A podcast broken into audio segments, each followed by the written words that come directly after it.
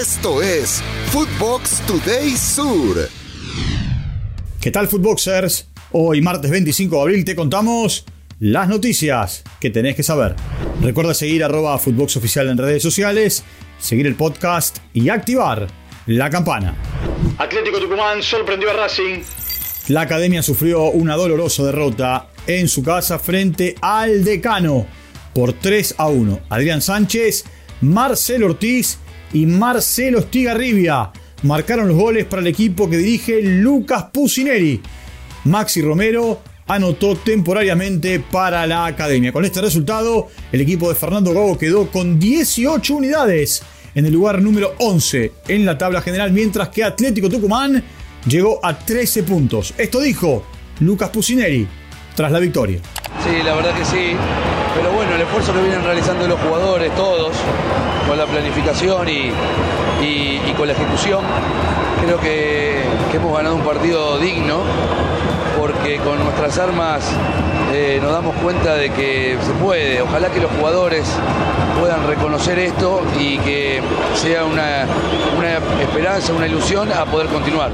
Defensa y Justicia sigue sumando de a tres con goles de Tomás Cardona en el minuto 53 y un gol en contra de Mauro Peinipil en el minuto 63. Defensa y Justicia obtuvo una nueva victoria en la Liga Profesional del Fútbol en la Argentina al vencer 2 a 0 como visitante a Barraca Central. De esta manera, el Halcón se ubica en el tercer lugar de la tabla con 24 puntos, mientras que el Guapo queda con 13 unidades en el sitio 23 de la tabla.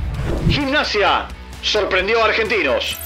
Gran triunfo tuvo el equipo de Chirola Romero al ganarle 4 a 2 a Argentinos en el Diego Armando Maradona. Con este resultado, el Lobo Platense suma 14 puntos y se ubica vigésimo segundo en la tabla de posiciones, mientras que el bicho quedó con 18 unidades en la décima posición. Alarmas por Dybala.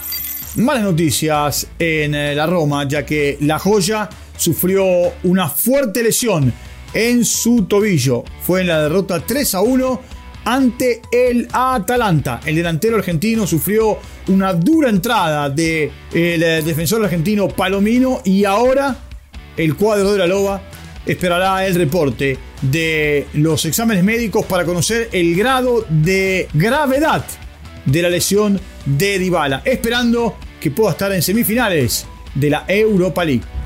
¿Regresa Di María Rosario Central?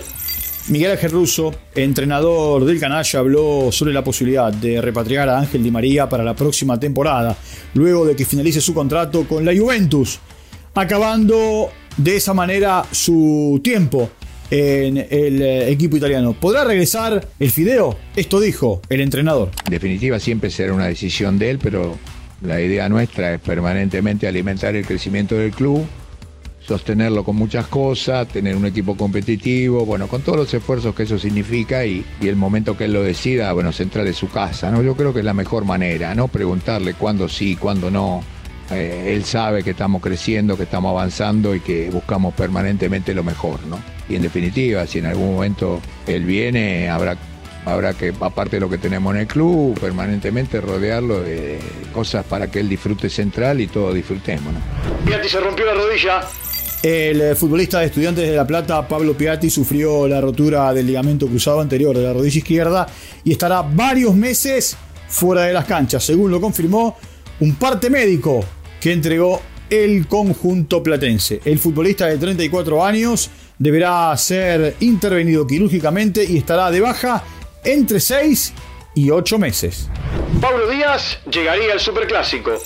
El defensor de River, Paulo Díaz, que el domingo se retiró lesionado en el minuto 21 del primer tiempo, se sometió a estudios y quedó confirmada que tiene una distensión muscular en el bíceps femoral de su pierna izquierda. Si bien eh, no está descartado para el Superclásico, se entrenará hasta esa fecha de manera diferenciada. Tottenham sin entrenador. El cuadro londinense anunció la destitución de Cristian Stilini como entrenador interino.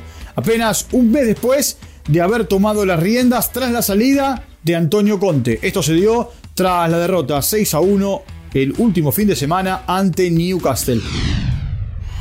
Esto fue Footbox Today Sur.